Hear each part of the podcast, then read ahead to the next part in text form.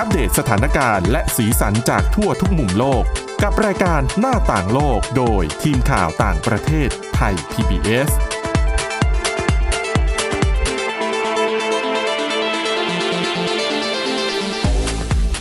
สวัสดีครับต้อนรับคุณผู้ฟังสู่รายการหน้าต่างโลกกับทีมข่าวต่างประเทศไทย PBS นะครับวันนี้มาพบกับคุณกรีนจิรวัตรมาสุขและผมก้าวพงศธรสุขพงศ์ครับครับสวัสดีครับครับวันนี้มีหลากหลายเรื่องราวนำมาฝากคุณผู้ฟังกันนะครับมีวิธีการแก้เครียดในช่วงที่โควิด -19 กำลังระบาดด้วยนะครับแล้วก็อีกเรื่องนึงเป็นเรื่องของโบสถ์ซาตานใช่ไหมคุณกรีนเป็นเรื่องที่เราเคยนำมาฝากคุณผู้ฟังกันแล้วแหละก่อนหน้านี้นะครับแต่ว่าก็เป็นความคืบหน้าไปอีกขั้นหนึ่งเกี่ยวกับโบสถ์ซาตานนะครับส่วนในช่วงที่2เนี่ยเดี๋ยวชวนคุยกันเรื่องที่เกาหลีเหนือเขาบอกว่าเขาพบผู้ต้องสงสัยติดเชื้อโควิด -19 เป็นคนแรกของประเทศนะครับแล้วก็ไปดูความสัมพันธ์ระหว่างสหรัฐกับจีนที่ระหองระแหงกันมากขึ้นหลังจากมีการใช้มาตรการตอบโต้ด้วยการปิดสถานกงสุลของแต่ละฝ่ายในประเทศทั้งสหรัฐแล้วก็จีนด้วยครับครับผมวันนี้ก็ยังไงก็ยังคงเกาะติดเรื่องโควิดอยู่ถูกไหมแต่ว่าวันนี้เดี๋ยวผมจะพาไปฟังเรื่องราวที่เป็นอัปเดตละกันของโบสถ์ซาตานก่อนโบสถ์ซาตานเนี่ยเราเคยนำมาเล่าให้คุณผู้ฟังได้ฟังกันละว่าโบสถ์ซาตานก็คือเรียกว่าลัทธิมั้ยมันเป็นความเชื่อเป็นกลุ่มความเชื่อที่ไม่ยึดติดกับวัตถุนิยมไม่ยึดติดกับหลักธรรมคำสอนต่างๆแต่ว่าเขาเชื่อว่าทำดีได้ดีทำชั่วได้ชั่วแล้วก็ใช้สัญลักษณ์ของบาโฟเมตเนี่ยแหละก็เป็นตัวรูปแพะปีศาจเนี่ยเป็นสัญลักษณ์ของโบสถ์แต่ก็ไม่ได้อะไรเพราะว่าตอนนั้นที่เราเอามาเล่าให้ฟังเพราะว่ามันเกิดคดีของฟ้องร้องเรื่องของการใช้ภาพโบสถ์อะไรอย่างเงี้ยไปเป็นสร้างเป็นซีรีส์แต่ครั้งนี้เนี่ยที่มาเป็นประเด็นอีกครั้งที่ถูกพูดถึงกันอีกครั้งหนึ่งก็คือกลุ่มโบสถ์ซาตานในสหรัฐเนี่ยประกาศให้ทุนการศึกษาแห่งปีศาจแค่ชื่อทุนก็น่าสนใจนะครับก็น่าสนใจนะ เขาบอกว่าทุนนี้มีไว้เพื่อช่วยเหลือนักเรียนที่ถูกระบบการศึกษากดขี่ครับเขาบอกว่าตอนนี้ในสหรัฐเนี่ยมีนักเรียนมากมายที่ถูกกดขี่จากระบบการศึกษาหลายคนเนี่ยสูญเสียความเชื่อมั่นในตัวเองแล้วก็รู้สึกหมดกำลังใจที่จะก้าวเดินต่อไปในอนาคตนะฮะปัญหาเหล่านี้คือประเด็นปัญหาที่กลุ่มโบสถ์ซาตานในสหรัฐประกาศว่าจะช่วยเหลือนักเรียนเหล่านี้นะครับประเด็นก็คือกลุ่มโบสถ์ซาตานเนี่ยได้เปิดตัวโปรเจกต์ที่จะให้ทุนการศึกษาที่ชื่อว่าทุนการศึกษาแห่งปีศาจแก่นักเรียนที่กำลังจะขึ้นชั้นมหาวิทยาลัยนะฮะโดยตั้งเป้าหมายว่าต้องการจะให้ทุนเพื่อช่วยเหลือนักเรียนที่เป็นเหยื่อของระบบการศึกษาครับผู้ผลักดันกองทุนเนี้ยเขาบอกว่าเป้าหมายของพวกเขาก็คือการสร้างการรับรู้ให้ในสังคมว่าระบบการศึกษาที่ใช้อยู่ในตอนนี้มันกำลังมีปัญหาอยู่แล้วก็มีนักเรียนจำนวนไม่น้อยที่ตกเป็นเหยื่อระบบการศึกษาเนี่ยมีอยู่มันละเมิดสิทธิพลเมืองขั้นพื้นฐานของนักเรียนและนักเรียนจะต้องเชื่อฟังคำสั่งของผู้ที่มีอำนาจก็คือระบบการปกครองในโรงเรียนนั่นเองนะฮะโดยทุนการศึกษานี้จะให้แก่นักเรียนที่เชื่อมั่นในหลักการของสิทธิในปัจเจกบุคคลความเห็นอกเห็นใจเสรีภาพในการแสดงออกรวมถึงคนที่ต้องการให้สังคมกล้าที่จะตั้งคำถามกับสถาบันที่คงอำนาจในสังคมก็คือในทุกโรงเรียนรวมถึงในไทยเองก็น่าจะมีแหละกลุ่มนักเรียนนักศึกษาที่ไม่ค่อยชอบกับระบบอย่างก่อนหน้านี้ที่ดังๆในไทยเลยก็คือเรื่องของการประท้วงเรื่องระบบโซตัสที่มีการคัดค้านกันเยอะๆนะครับใช่ฮะก็ใกล้เคียงกันกับที่มันเกิดปัญหาขึ้นนะฮะตามรายงานเนี่ยก็ระบุด้วยว่าทุนการศึกษาเนี้ยจะให้ทุนกับนักเรียนคนละ$500หรือราวๆ 15,800 บาทไทยทั้งนี้นักเรียนที่ยื่นขอทุนจะต้องตอบคำถามเบื้องต้น2ข้อในใบสมัครเสียก่อนโดยคำถามข้อแรกก็คือเมื่อได้รับทุนนี้ไปแล้วพวกเขาจะสามารถช่วยโปรโมทโบสถ์ซาตานได้อย่างไรบ้าง2ให้เล่าถึงประสบการณ์การถูกกดขี่ในโรงเรียนที่ทำให้รู้สึกเสียความมั่นใจและประสบการณ์ที่ทำให้ไม่อยากไปโรงเรียนอีกคือจริงๆชื่อเนี่ยอาจจะฟังดูน่ากลัวนะกรีนแต่ว่าถ้ามาดูแนวคิดอีกมุมนึงของเขาอ่ะเขาก็บอกว่าจริงๆเขาเน้นเรื่อง ความเท่าเทียมกันใช่ก่อนหน้านี้ที่คุณกรีนเอามาเล่าให้คุณผู้ฟังฟังก็คือเรื่องของการเปิดรับแนวคิดของคนที่อยู่ต่างศาสนาใช่ให้เข้ามาอยู่รวมกันได้อะไรแบบนี้หรือว่าคนที่ไม่ได้เชื่อในศาสนาใดศาสนาหนึ่งไม่ได้ยึดในรูปแบบรูปของสิ่งของวัตถุต่างๆให้มาอยู่กับตัวเองมากขึ้นใช่นะฮะแต่ก็วัตถุประสงค์จริงๆก็คือให้เรียนรู้ที่จะอยู่กับตัวเองแล้วก็เรียนรู้หลักธรรมคำสอนที่ว่าทำดีได้ดีทำชั่วได้ชั่วทำอะไรได้อย่างนั้นใช่ครับคือสมาชิกเขาเยอะเหมือนกันนะนี้คือเป็นข้อมูลเมื่อปี 2558 นะครับก็มีสมาชิกที่รวมตัวกันเนี่ยประมาณ 40,000 คนก็ถือว่ามีคนกลุ่มนึงแหละที่สนับสนุนแนวคิดความเชื่อแบบนี้นะครับครับผมเขาบอกว่าที่ผ่านมาเนี่ยกลุ่มลัทธิความเชื่อในเรื่องซาตานนั้นได้ทำกิจกรรมต่างๆอยู่ในสหรัฐเนี่ยอยู่บ่อยครั้งบนความเชื่อที่ว่าพวกเขาต้องการสนับสนุนหลักการสิทธิในปัจเจกบุคคลนะฮะรวมถึงเรียกร้องให้สหรัฐเนี่ยต้องแยกศาสนาออกจากรัฐเพื่อให้ผู้คนที่มีความหลากหลายในการนับถือศาสนาหรือความเชื่อต่างๆได้มากยิ่งขึ้นก็คือการรณรงค์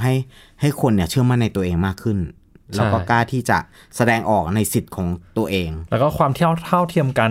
ทางแนวคิดต่างๆเพราะว่าปฏิเสธไม่ได้นะครับว่าในสังคมอเมริกันเองเนี่ยอย่างชาวมุสลิมก็อาจจะถูกเลือกปฏิบัติเป็นพลเมืองชั้น2ไปด้วยความหวาดกลัวศาสนาอิสลามเป็นทุนเดิมจากการก่อการร้ายต่างๆนะครับอันนี้ก็เป็นเรื่องที่หยิบมาฝากคุณผู้ฟังกันนะฮะเรามาต่อกันที่โควิดดีกว่าโควิด -19 แต่ว่าผม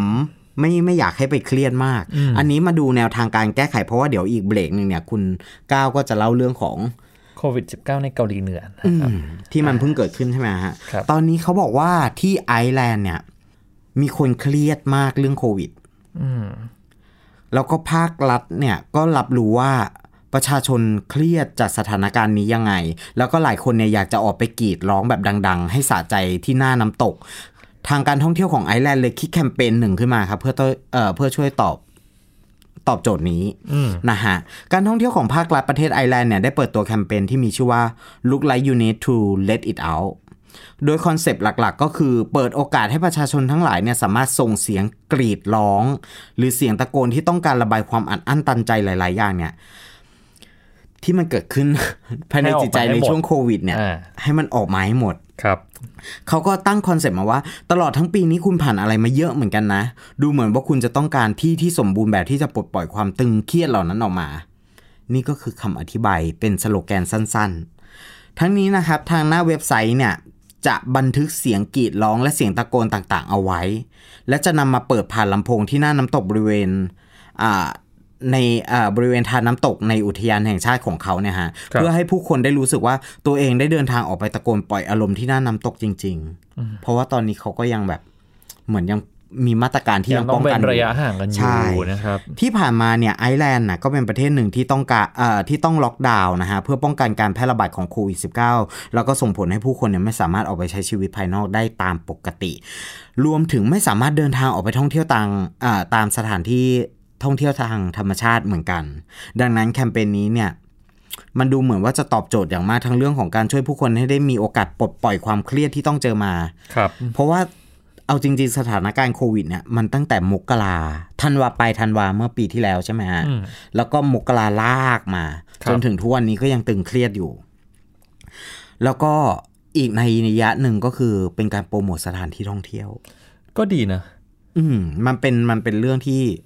โอเคเลยแหละเพราะว่า1ได้ปลดปล่อยแต่ผมไม่แน่ใจนะว่าจากข่าวเนี้ยมันมี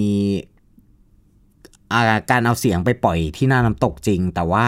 ไม่รู้ว่ามีการถ่ายทอดสดหรือเปล่าผ่าน Facebook หรือผ่านอะไรอย่างเงี้ยเพื่อแบบกดเข้าไปดูเอ๊ะนี่เสียงเรากรี๊ดนี่อะไรอย่างเงี้ยแต่อย่างน้อยก็เป็นการสนับสนุนการท่องเที่ยวด้วยอันนี้ก็คือเน้นไปที่กลุ่มเป้าหมายก็คือกลุ่มคนในประเทศของเขาก่อนใช่ไหมครับเขาเอาแค่คนในประเทศของเขาก่อนก็คงคล้ายๆกับอีกหลายๆประเทศรวมถึงไทยด้วยที่เน้นการกระตุ้นการท่องเที่ยวโดยที่ให้คนในประเทศเนี่ยเดินทางไปเที่ยวตามสถานที่ต่างๆก่อนใช่เพราะว่าถ้าเกิดว่าคุมสถานการณ์อยู่ภายในประเทศไม่ได้นำนักท่องเที่ยวเข้ามาก็จริงก็แต่ว่าภาคกิจการต่างๆมันยังต้องเดินอยู่ใช่เพราะฉะนั้นใครล่ะจะช่วยได้ก็คนภายในประเทศนี่แหละแต่ว่าถ้าถามเราตรงๆจริงๆเนี่ย ในเรื่องของการจะออกไปใช้เงินแต่ละครั้งเนี่ยตอนนี้ก็ยังกลัวนะเพราะว่ามันก็ยังเสี่ยงอยู่ดีอะเพราะว่าอย่างที่บอกว่าเชื้อโรคเนี่ยไม่รู้ว่ามาในรูปแบบไหนไม่รู้ว่าอยู่ตรงไหนด้วยการจะออกไปนอกสถานที่แต่ละครั้งหรือว่าจะไปจุดที่เคยมีนักท่องเที่ยวต่างชาติเยอะๆเนี่ยก็น่ากลัวไปหมดเลยหรืออย่างในไทยเราเองนะครับไม่พบการระบาดในชุมชนก็จริงแต่ว่ายังวางใจไม่ได้คือเวลาเดินทางออกไปไหนมาไหนเนี่ยก็ยังต้องปฏิบัติตามมาตรการต่างๆเช่นสวมหน้ากากอนามัยเว้นระยะห่างทางสังคมอยู่ผมยังต้องทำอย่างเคร่งครัดนะฮะใช่ๆก็อย่างที่คุณหมอเจ้าหน้าที่หลายๆคนก็เตือนนะครับว่าตอนนี้เนี่ยถึงจะไม่พบผู้ติดเชื้อที่เป็นแบบในชุมชนภายในประเทศเองส่วนใหญ่มาจากต่างประเทศเป็นหลักเนี่ยแต่ว่าก็ยังคงต้องปฏิบัติตามมาตรการเหล่านี้อย่างเคร่งครัดกันต่อไปเพราะว่าอยากให้คุณผู้ฟังเนี่ยได้จำไว้ว่าณเวลาเนี้ยเราต้องปกป้องตัวเองเป็นขั้นพื้นฐานสุดละนะฮะเพราะว่าไม่มีใครปกป้องตัวเราได้ดีเท่าตัวเรานะครับครับเอาละครับเดี๋ยวช่วงต่อไปนะครับไปดูสถานการณ์โควิด -19 ในเกาหลีเหนือกันบ้างดีกว่าหลังจากที่เขา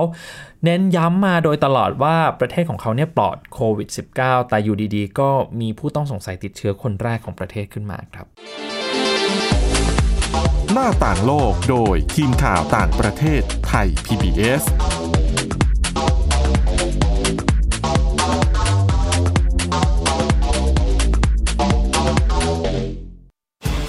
ที่ไหนก็ติดตามเราได้ทุกที่ผ่านช่องทางออนไลน์จากไทย PBS Digital Radio ทั้ง Facebook, Twitter, Instagram และ YouTube Search คำว่าไทย PBS Radio แล้วกดไลค์หรือ Subscribe แล้วค่อยแชร์กับคอนเทนต์ดีๆที่ไม่อยากให้คุณพลาดอ้อ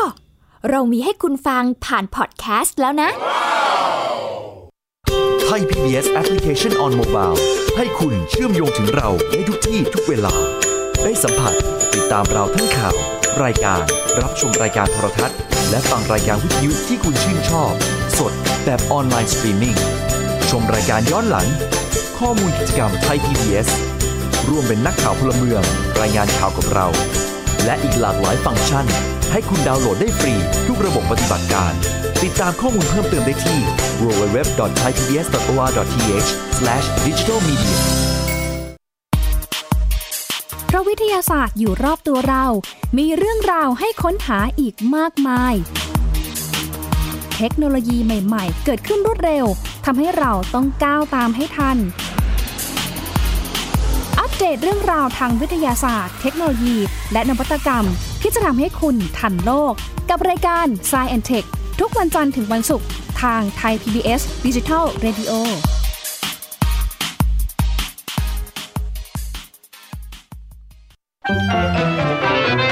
สบัดจินตนาการสนุกกับเสียงเสริมสร้างความรู้ในรายการเสียงสนุกทุกวันจันทร์ถึงวันศุกร์เวลา 16:00 น. ถึง 17:00 น. ทางไทย PBS Digital Radio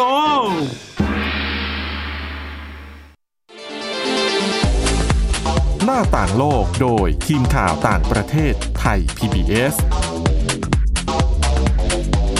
กลับมาสู่ช่วงที่2ของหน้าต่างโลกนะครับอย่างที่เกริ่นเอาไว้เมื่อสักครู่ว่าช่วงนี้ชวนกันคุยเรื่องสถานการณ์โควิด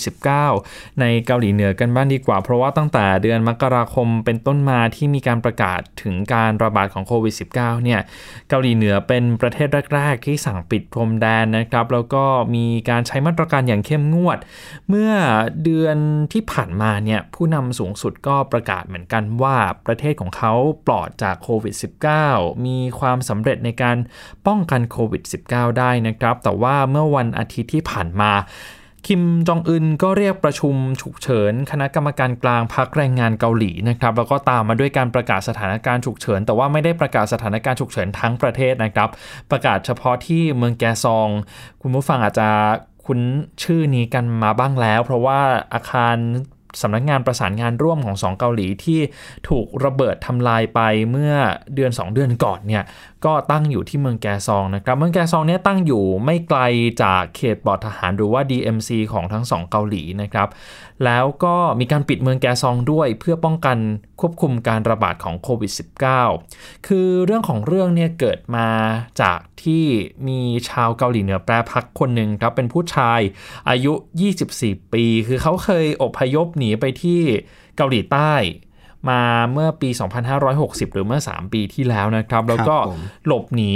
ข้ามพรมแดนเข้ามาที่เกาหลีเหนืออีกครั้งหนึ่งเมื่อวันที่19กรกฎาคมคุณกรีนพอเข้ามาถึงเนี่ยก็มีอาการคล้ายกับคนที่ติดเชื้อโควิด -19 ด้วยนะครับก็เลยถูกกักตัว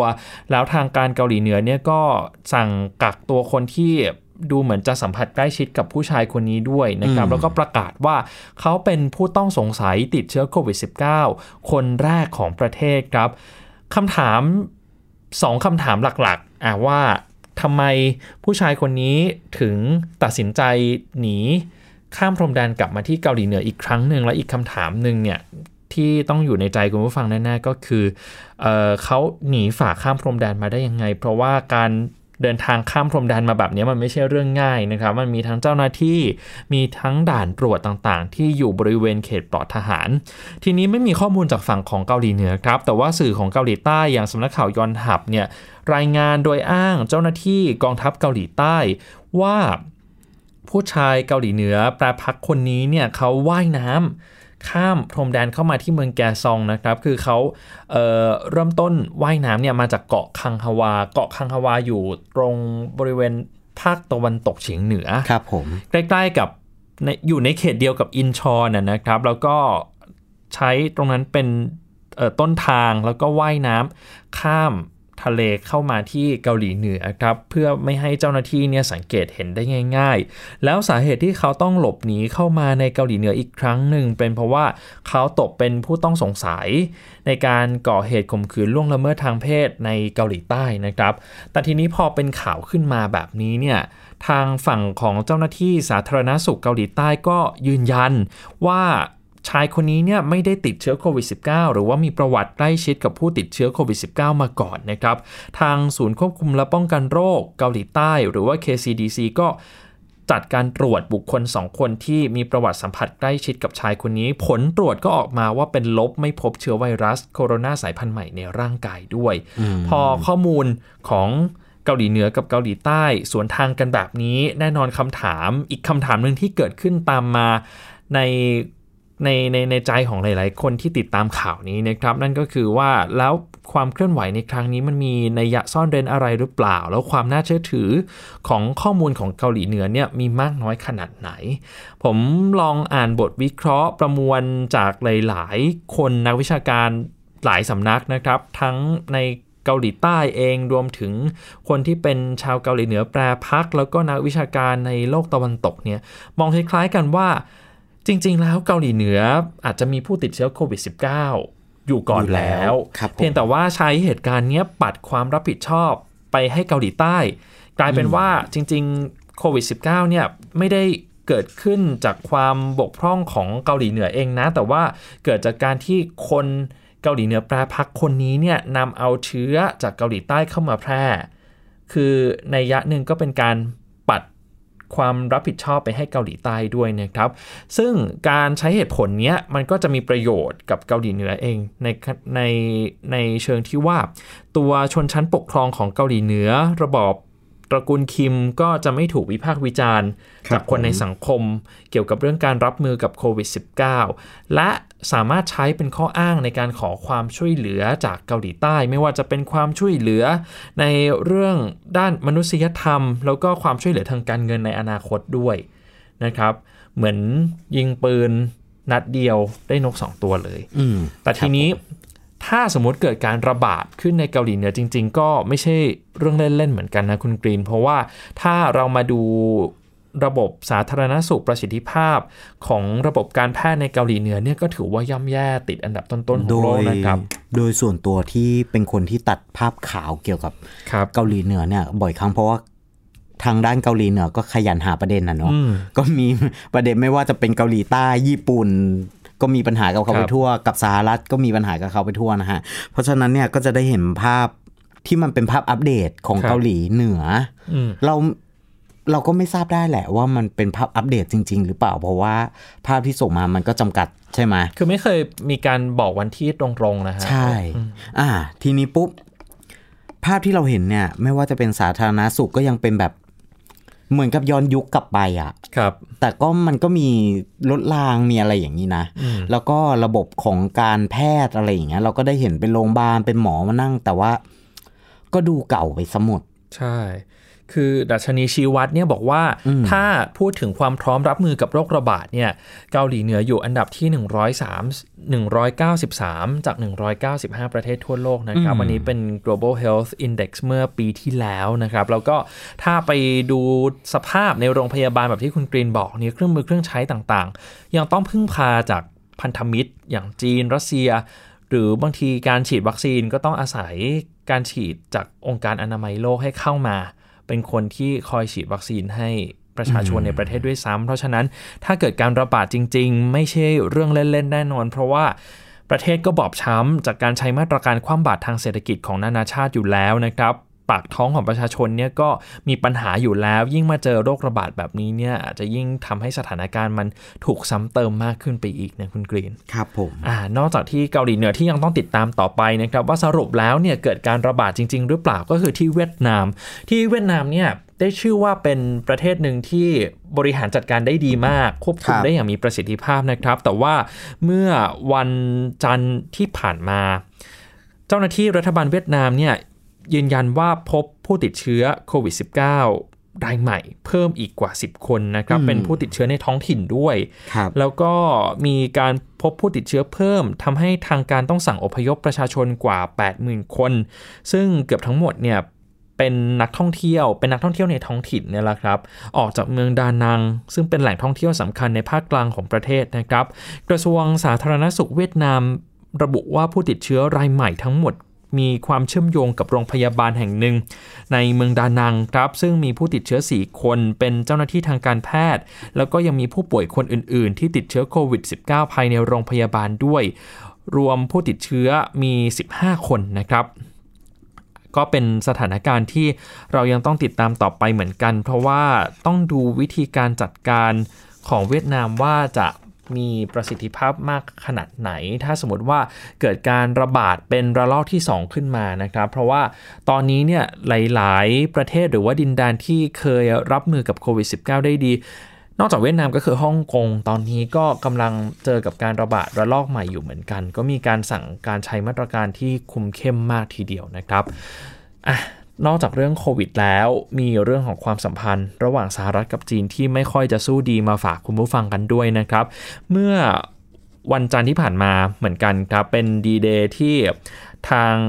จีนเนี่ยเขาปิดสถานกงสุลสหรัฐที่ประจำอยู่ในนครเฉิงตูนะครับซึ่งถือว่าเป็นการใช้มาตรการตอบโต้หลังจากที่เมื่อสัปดาห์ที่ผ่านมาทางสหรัฐสั่งปิดสถานกงสุลจีนในเมืองฮิวสตันรัฐเท็กซัสด้วยนะครับก็เป็นส่วนหนึ่งของชนวนที่ทำให้ทั้งสองประเทศเนี่ยเกิดรอยร้าวกันมากขึ้นคือเดิมทีเนี่ยความสัมพันธ์ก็ไม่สู้ดีอยู่แล้วจากสงครามการค้าใช่ไหมครับพอในระยะหลังตั้งแต่มีโควิด -19 ระบาดเนี่ยคุณผู้ฟังอาจจะสังเกตเห็นว่าโดนัลด์ทรัมป์ประธานาธิบดีสหรัฐก็พยายามที่จะปัดความรับผิดชอบไปให้ทางจีนนะครับเรียกเชื้อไวรัสโควิด -19 ว่าเป็นเชื้อไวรัสจีนบ้างละหรือว่าใช้คำล้อเลียนแบบว่ากังฟลูบ้างละแบบนี้นะครับทำให้จีนเองก็ไม่พอใจแล้วก็มีเรื่องกฎหมายความมั่นคงแห่งชาติที่จีนบังคับใช้ในฮ่องกงใช่ไหมครับทางสหรัฐเนี่ยก็มีท่าทีไม่เห็นด้วยจนมาถึงเรื่องของการใช้มาตรการปิดสถานกงสุลตอบโต้กันแบบนี้ก็ยิ่งทำให้หลายๆฝ่ายบอกว่ามันจะทำให้เกิดสงครามเย็นครั้งใหม่ระหว่างสหรัฐกับจีนหรือเปล่าก่อนหน้านี้ผมสัมภาษณ์ผู้เชี่ยวชาญเหมือนกันนะครับคือเมื่อปีที่แล้วโลกเผชิญกับสงครามการค้าเป็นสงครามที่ใช้เรื่องภาษีมากีดกันกันถูกไหมครับแต่ว่าในปีนี้เนี่ยสงครามที่เป็นสงครามทางจิตวิทยาระหว่างสหรัฐกับจีนไม่น่าจะใช้เรื่องภาษีมาละแต่จะเป็นการใช้มาตรการที่เจาะเป็นเรื่องไปโดยตรงแบบนี้เลยนะครับก็เป็นอีก เหตุการณ์หนึ่งที่ยังต้องติดตามความเคลื่อนไหวกันต่อไปด้วยซึ่งผมเองติดตามเรื่องนี้เดี๋ยวก็จะนำมาเล่าให้ฟังถึงพัฒนาการความคืบหน้ากันเรื่อยๆด้วยนะครับก่อนจากกันไปนะครับฝากขายของก่อนว่าคุณผู้ฟังสามารถกลับไปย้อนฟังสิ่งที่ทีมข่าวต่างประเทศไทย PBS นำมาเล่าให้ฟังได้ในพอดแคสต์นะครับเข้าไปในพอดแคสต์แล้วก็เซิร์ชชื่อรายการหน้าต่างโลกครับก็สามารถเลือกฟังประเด็นต่างๆที่ทีมข่าวนำมาเล่าให้คุณผู้ฟังได้ฟังกันนะครับสำหรับวันนี้หมดเวลาแล้วนะครับคุณกรีนจิรวัฒน์มาสุขและผมก้าวพงศธรสุขพงศ์ลาคุณผู้ฟังไปก่อนสวัสดีครับสวัสดีครับThai PBS podcast View the world via the voice